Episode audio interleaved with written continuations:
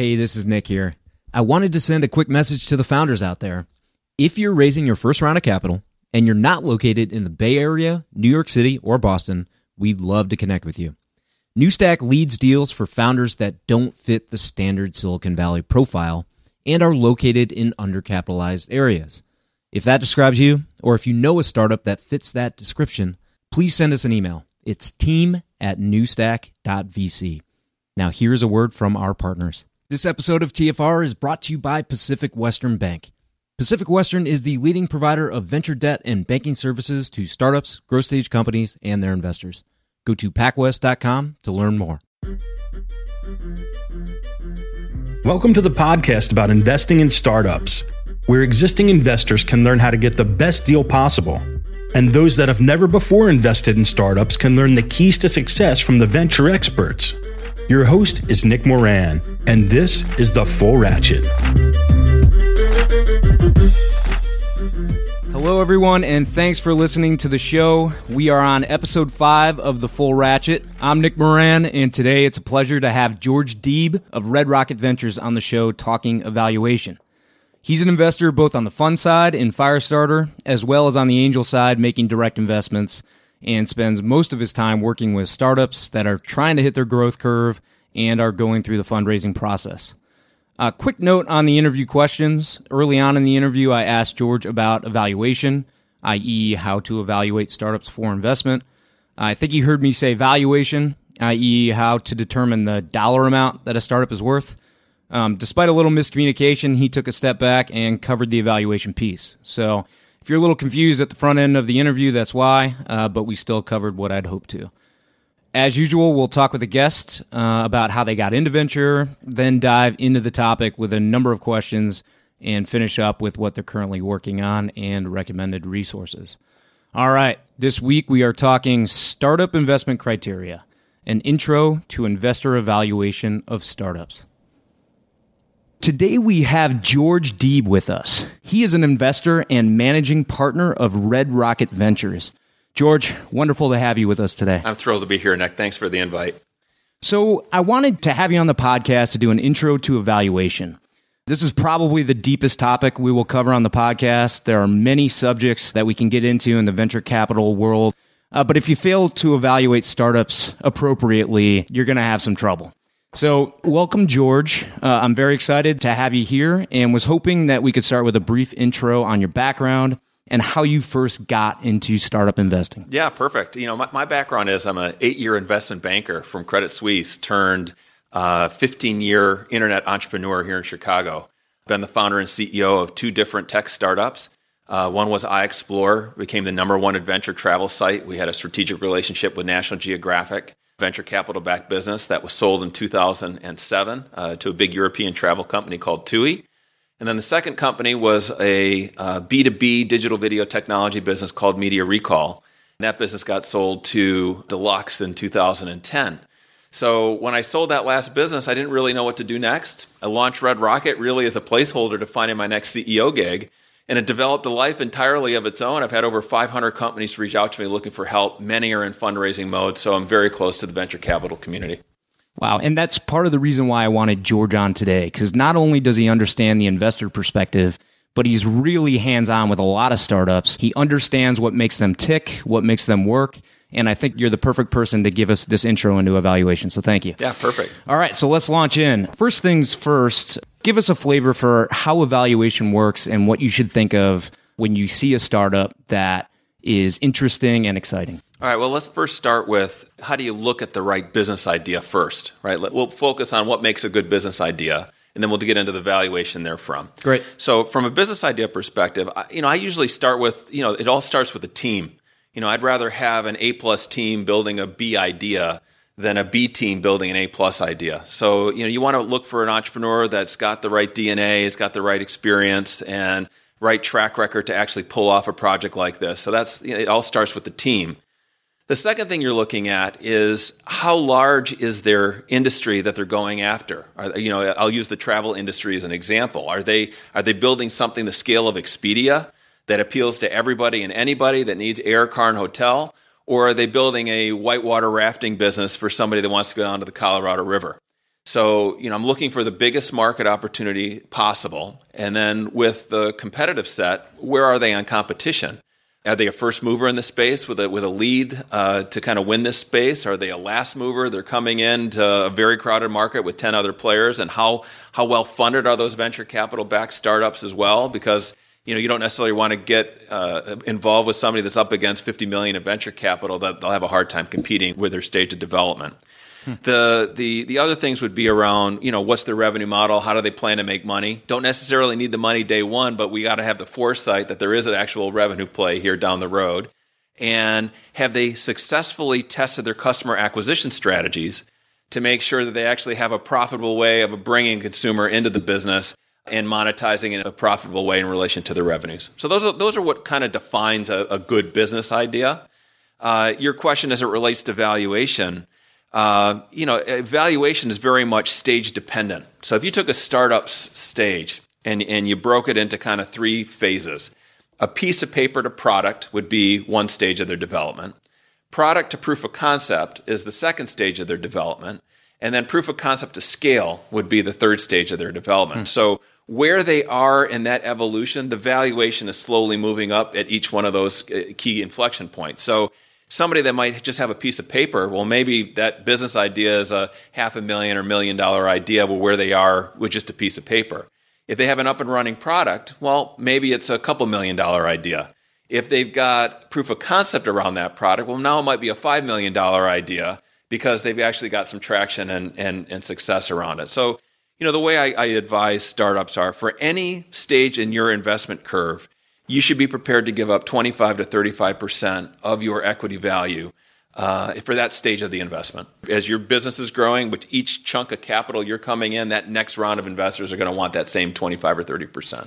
And that's very helpful because in the coming weeks, we're going to be doing another show uh, that centers on the stages of financing, what happens at each stage, who plays where, and why. So it's a good sort of starter on the topic of the stages of investing and what traction startups have at each stage.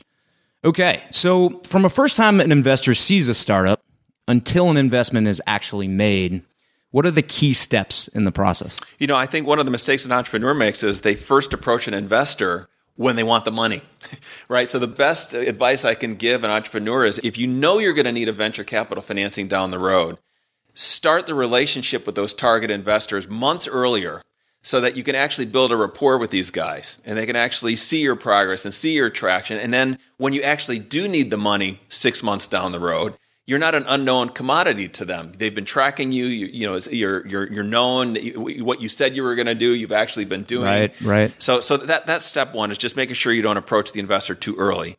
Step two would be once the investor is engaged, and and getting them engaged is more of a art than a science because in, in today's day and age, with the cost of getting businesses so low, they're seeing thousands of business ideas thrown at them in a course of a given year. Where in the old days, they might have seen two or three hundred.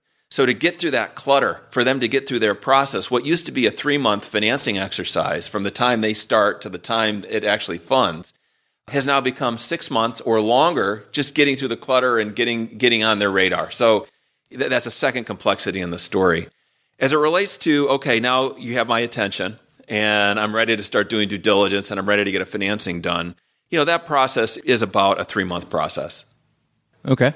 And even prior to that evaluation process beginning, what are the key questions that a startup should be able to answer to just get to the evaluation stage? Yeah. All right. So, you know, the first thing is, you know, oftentimes the startup is calling and they're, they're very verbose in the way they're explaining their business, right? I like to think we're living in a Twitter generation. Yep. If, if you can't effectively communicate your story in 140 characters or less, uh, the listener's not going to be able to digest it fast enough. So you got to make sure you understand, um, you know, what an investor's listening for. What do you do? What problem are you solving? What is the solution to that problem?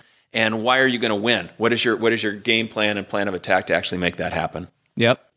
I've seen plenty of startups that can't articulate that or can't answer those questions, and you can't start the conversation without them. Well, I mean, just, just, just yesterday, I had an email introduction from a complete stranger. So they broke rule number one. I didn't come in as a referral to somebody mm-hmm. I know and I trust. They came in as a complete stranger, and they hit me with literally two pages of single spaced email introduction and they didn't get to the introduction of their company and their concept until the middle of the second page. It's like, what is this person thinking? They're never going to get an investor's attention this way. Wow.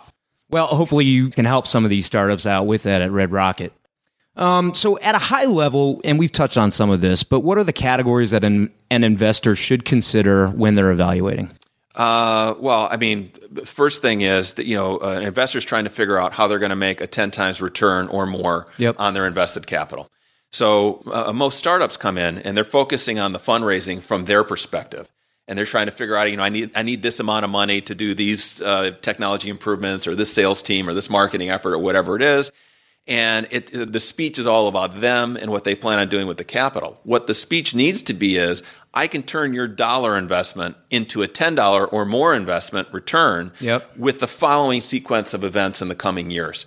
Uh, so, you know, if, if you can't clearly lay that roadmap to a 10 times or higher return, the investors just aren't going to focus, at least in this early stage space. Got it. So you talked about return, uh, 10 times return. Can you give us a sense for why investors should target 10x or a 30x or a 100x? And eventually, what does the portfolio look like? So fast forward a few years, you've got an angel investor or a VC fund that has a portfolio of investments that they've made. What is the general expectation? in the venture space, in the early stage community that we're kind of operating in, an investor is going to expect if they make 10 investments, one is going to be a hit, call it a material return on their investment.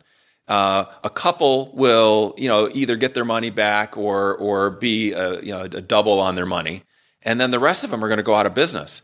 So the reason that they need to get to a 10x return for any deal that they're looking at is because they know that the when the portfolio plays itself out, the venture capital returns are going to end up somewhere in the 40 to 60% a year range, understanding that many of them are going to go out of business along the way. Yep. So, in general, do you subscribe to a qualitative or quantitative decision and evaluation process when it comes to startup? I think it's a good mix of both, to be honest with you. Now, I- I'm a very data driven guy, so I'm, I'm all about the numbers and how large is the industry and how quickly is it growing and what's the revenue model and you know what's the cost of acquisition. So I love the data, but at the end of the day, you got to go with your gut. And sometimes your gut may override the data because you know this is a big idea. They may not be effectively communicating it, or uh, they've got some challenges in the way that you can help them get through. Uh, and you got to bet on the bigger ideas with the best entrepreneurs, and and hopefully you made the right bets. You know, I read something recently that was gauging uh, sort of execution versus the brilliant idea and the power of the idea. Uh, do you have any thoughts on the balance and what's most important from your perspective when you see a startup? Yeah, you, you hit the nail on the head. I mean, execution is the holy grail here. The the devil's in the details on how it actually goes. And the reality is, things never go to plan, right? So we know that going in, that what actually happens in the next couple of years is not exactly what you think it's going to be up front. Sure. So how well is that entrepreneur pivoting through their development? And what are they doing to get through the potholes and the hurdles that get put in their way?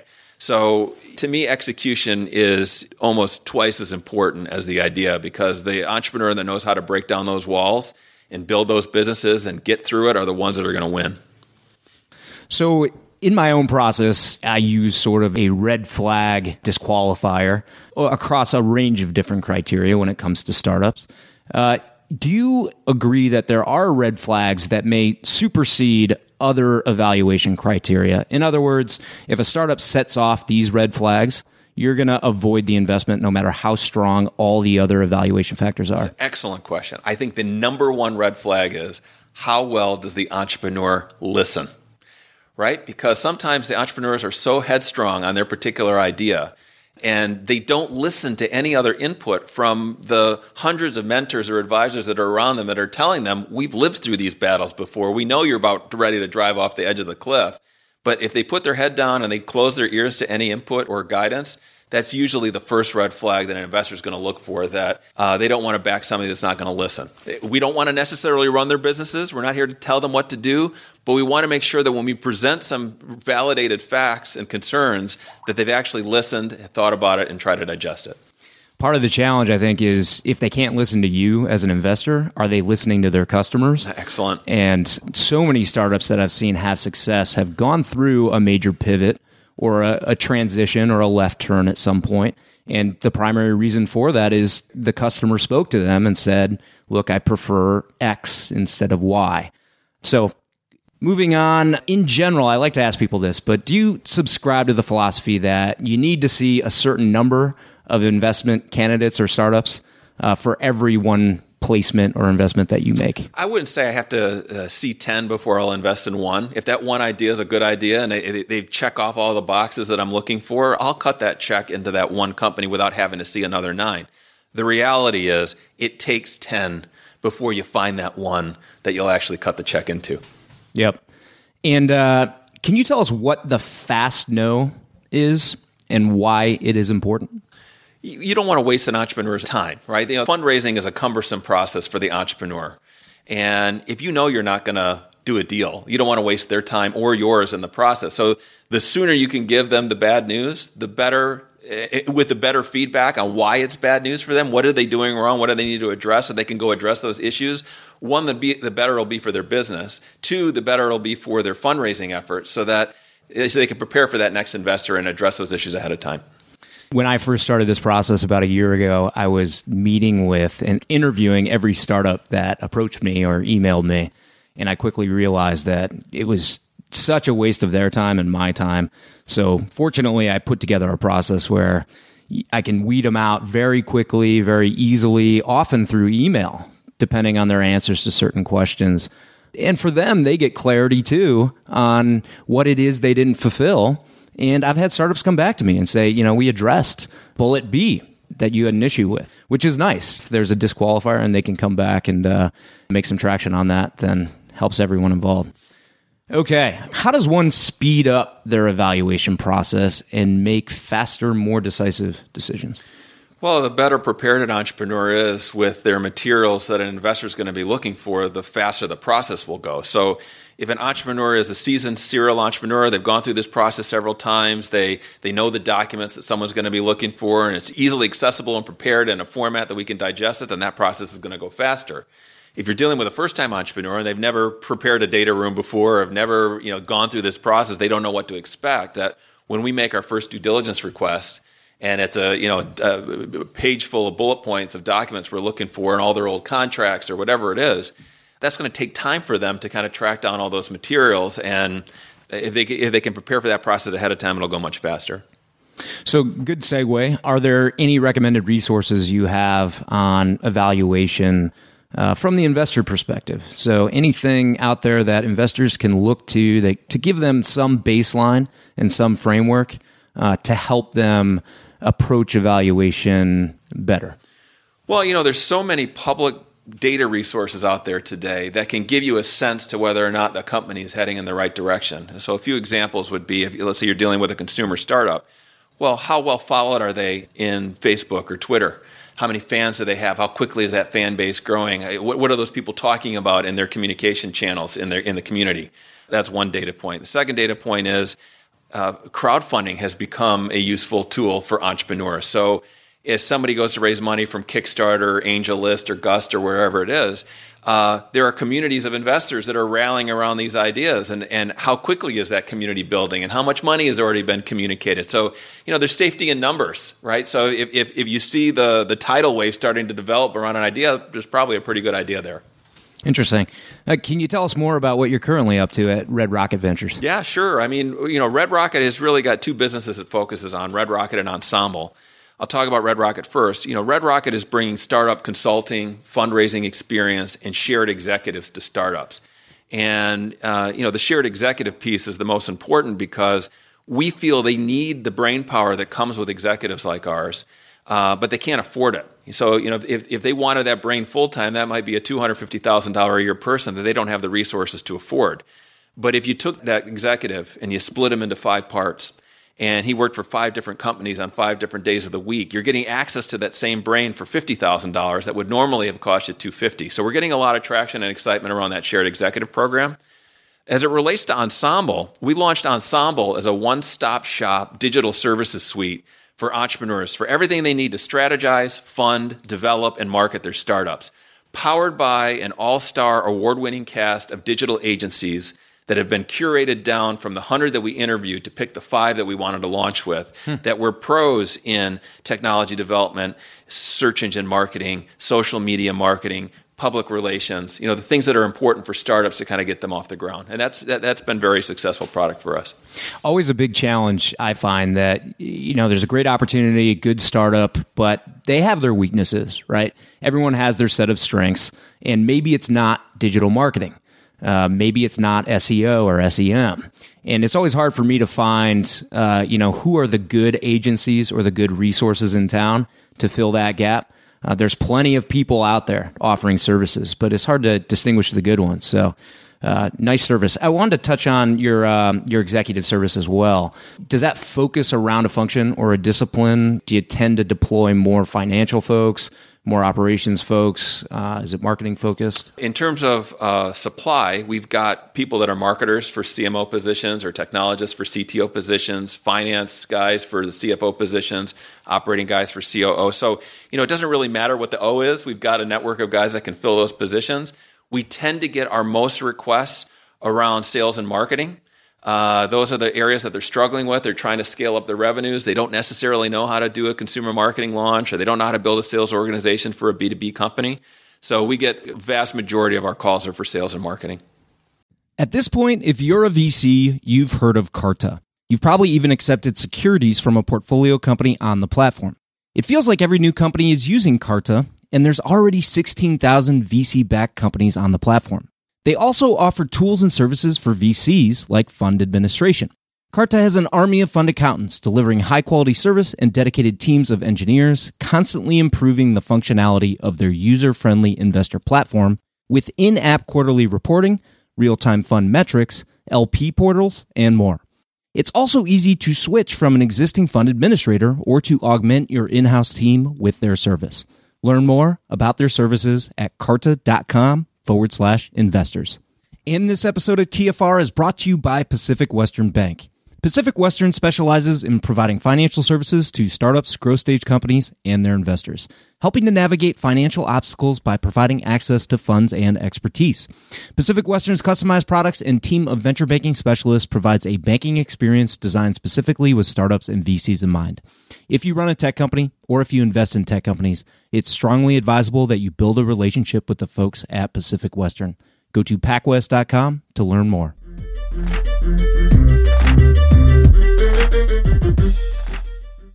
So I'm passionate about Chicago. I grew up out here, uh, have been moving around the country for a number of years, but found my way back about a year ago uh, and was very pleased with the vibrant technology scene here, uh, the startup hubs that exist downtown like 1871. So I've got my opinion on it, but can you tell us what what you think of the current startup environment in this area and how it has changed. You know, the biggest uh, support I can give is that I wished I had this ecosystem in 1999 when I was launching iExplorer. uh, the the ecosystem is boomed in the last couple years, and and a, a couple things that have driven that. One, uh, I kind of used 2008 as an inflection point. That was the launch of Groupon. Groupon built a two billion dollar company in a couple years period of time. It got a lot of other entrepreneurs excited, saying, "Hey, listen, I want to do that too." Yeah, Built in Chicago has been tracking that a startup is launching every single day of the year. So there are hundreds, if not thousands, of startups that have been launched in the last couple years. And the ecosystem to support those startups has gotten better and better with each turn of the iteration. So you mentioned some of the shared uh, spaces like 1871 and others. TechNexus would be another. Uh, for later stage companies, there's Catapult. Uh, and, and maybe some less formal structured shared office spaces like Industrious and some of these other places. So there's a way for these entrepreneurs to engage with each other. That's number one. Two, there are a bunch more events to get people engaged with each other. The Technori events, the Built in Chicago events that brings the community together where they can actually find and engage with others. The venture capitalists have, have gotten more aggressive in investing in earlier stage, you know, seed stage, Series A kind of money, where historically Chicago had been eh, talked about as being a Series B city. The universities are getting more organized in their entrepreneurship activities. I think a key data point to talk about is there has been a record number of Silicon Valley or coastal VC firm led transactions for Chicago based companies that did not require those companies to relocate to the coast. So there have been maybe 25 or 30 very large venture capital financings in excess of $10 million that the outside money is now coming into Chicago. They've seen the success and they realize there's a lot of great startups coming and they want to play a part of it. Great to see. So, if we could cover any topic in venture investing on the podcast, what topic do you think we should cover and who would you like to hear speak about it? Well, you know, that's, a, that's an excellent question. I would say I think the biggest mistake that uh, we make in the in the startup world is the entrepreneurs are so focused on their product, their their website, their mobile app, whatever it is, that they really don't have the foresight to proof of concept. And as a venture investor and and, and, and a network of venture investors, proof of concept to us is almost more important than the product is.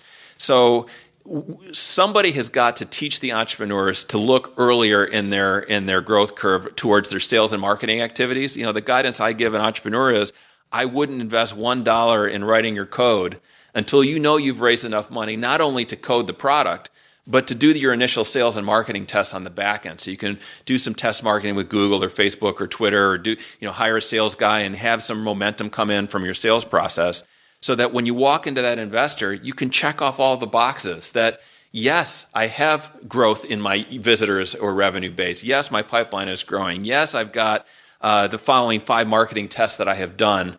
And I need money to accelerate a proven initiative instead of experimenting with something that's unknown. So that would be the topic that I would focus on.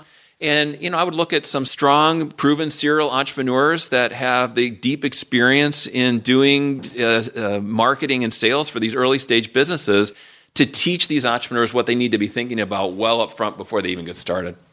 So you've touched on this a number of times, provided some great color on it, but very simply, could you define what proof of concept is? Everybody defines it a little bit different, but think of it in terms of proving that there is customer demand around a particular idea. Maybe the website traffic is rapidly accelerating month over month. Maybe it's a, a, pipeline of leads is developing around a particular idea. Maybe those leads are turning into contracts. There's a bunch of customers that are signing up for a particular product. It, it, it's something that can prove to an investor that people are interested in this idea. They like it well enough to sign up for it, and the entrepreneurs are sophisticated enough to market it to get them customers that'll actually cut them a check. Perfect. All right, so let's finish up with uh, for someone new to startup investing. What advice would you give them? Well, you know, uh, I, I, feel for all these people that are jumping into crowdfunding that have never done this before. Uh, don't invest your life savings in one idea. If you don't have a, a diversified portfolio strategy, you're you're going to be doomed from the beginning because a startup has typically has a one in ten chance of success.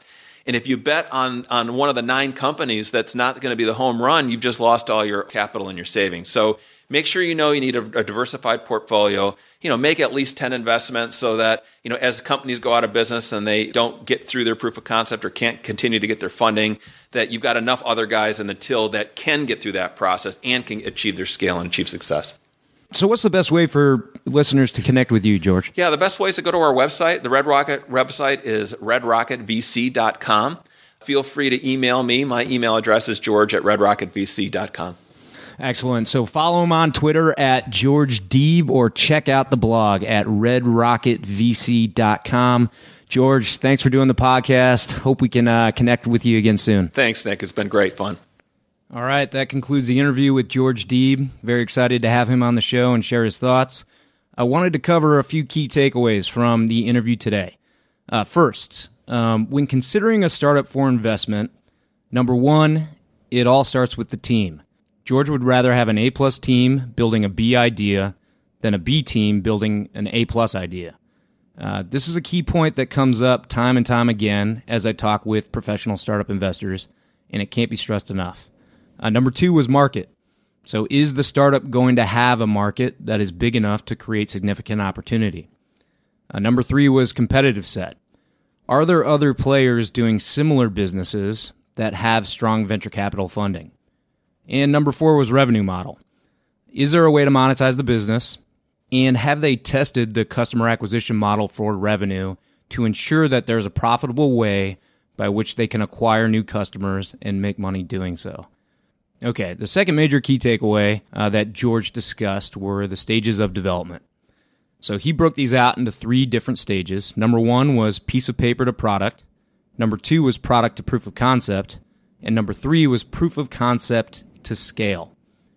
Um, and depending on where you're at in the stage of development, this will determine your valuation. So often the piece of paper ideas will have a much lower valuation than a startup that has a product built and has found proof of concept in the market. And to recap this term, proof of concept, George defined it as proving that there is customer demand around a particular idea.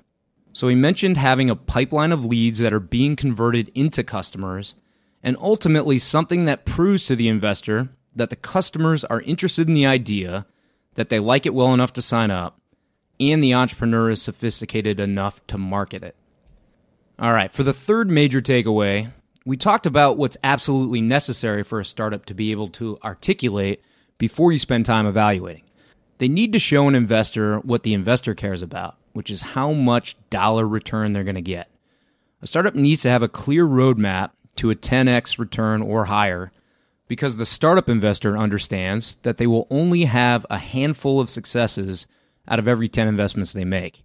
So the successes need to be large in order to make up for the losses and still provide an outsized return on the entire portfolio. In general, it seems like there's two schools of thought when it comes to this. Some angel investors dislike when startups talk about exits, i.e., eventually selling the business for a return, uh, because it makes them look like they're not focused on the present and their main motivation is to make a lot of money. I can see where angels are coming from when they say that, but honestly, I think that startups discuss it because it's the expectation. Uh, you always have to know your audience, and in this case, the startup audience is an investor that needs to be confident in a 10x plus return. So, from my standpoint, there is definitely a place in the pitch for startups to discuss how the investor makes money and what they think are potential exit strategies. Okay, let's wrap up with a tip of the week. Uh, this week, I want to talk about MVP and MVC. Uh, we hear a lot of startups and investors talking about MVP, i.e., minimum viable product. Typically, the earlier a startup gets a product launched and is able to test it in the market, the better off they are because they're constantly getting feedback and are better able to prioritize changes and improvements to the product, as well as better able to understand the purchase motivations and demographics of their target market. In general, I very much support this. However, there's a misconception in the startup world that a product is required to make a sale and test the market. Uh, in many cases, a product is not necessary, and that is what is referred to as minimum viable concept, or MVC. I've seen a number of companies spend an incredible amount of their own money, investor money, and time building their solution, not really knowing if it will sell once they release it into the market. There seems to be this belief in the startup world that if you build it, they will come. And while that may work in the movies, in this industry, often what's first built is not exactly what's wanted and may even attract a different target market than originally planned. So the question is how can we test sales without real products? Well, so take for instance a recent startup that I saw that was pitching a men's facial grooming product. I won't be too specific on what it was, but know that it was a physical product that was a consumable so it was disposable after one time use. And what was key in the pitch was that their only sales channel was over the internet. Uh, they were not trying to sell this via retail, um, and I think they were basing their sales model on sort of a Dollar Shave Club, if you're familiar with that. So the founder was working with engineers on product development. He was traveling to China to meet with manufacturers, and he was a few years into developing this product. And I don't think he needed to be. MVC can be accomplished in a variety of channels, but it's particularly easy over the internet. Uh, eventually, when he does launch this product, he's going to have to create a page on the internet, maybe with a video, and drive users to that page to see how they convert into sales. My question is why not create the internet sales funnel up front and see how it converts now if your only channel is internet? Uh, it may not be ideal to have someone click a button that says buy now, only to land on a page that says we're still in development but hope to be launching soon. We will contact you when we're ready. But can you imagine how much time, effort, and money would be saved if they tested three different marketing strategies and all of them flopped? uh, that would clearly tell him that either one, there's no market for the product, or two, his preferred channel is not going to work. Also, if the entrepreneur tests multiple different marketing strategies, they can better define the key benefits of the product and the target market that it's appropriate for. Some people may think that I'm talking about market research. Uh, often, market research is collecting purchase intent by presenting ideas and asking people how likely it is that they would buy. Now, that's different than testing sales in your market, where you're making the future product available for purchase. A similar implementation of MVC is called pre selling, uh, where companies will offer a product at a discounted price if customers pre buy it before the product has been developed or completed. Uh, you've probably seen some of these on Amazon before. Uh, and this is one of the reasons why I like consumer companies that have launched a Kickstarter or Indiegogo campaign successfully. Uh, George mentioned this earlier, but these platforms are a great way to assess market adoption before the entrepreneur has actually done anything. Uh, this is another way to test MVC or proof of concept before exhausting a ton of money on your MVP. And if you're a startup trying to raise money to build a product, what better pitch can you have than showing investors that you have real data on your target market, you know how to position and message your product, and it's so compelling that you can sell it for profit before actually having the product built? Okay, that's it for today. Give me a follow on Twitter at the Full Ratchet. Check out the blog for show notes and links discussed on the podcast over at fullratchet.net. And sign up for the newsletter, either on the website or by emailing newsletter at fullratchet.net. Next week, we've got Charlie O'Donnell from Brooklyn Bridge Ventures in New York on the podcast. He's a big time alum of Union Square Ventures and First Round Capital, and we will be talking deal flow. So, how investors find startups to invest in. Okay, until next time, over prepare, choose carefully, and invest confidently. Thanks for the listen.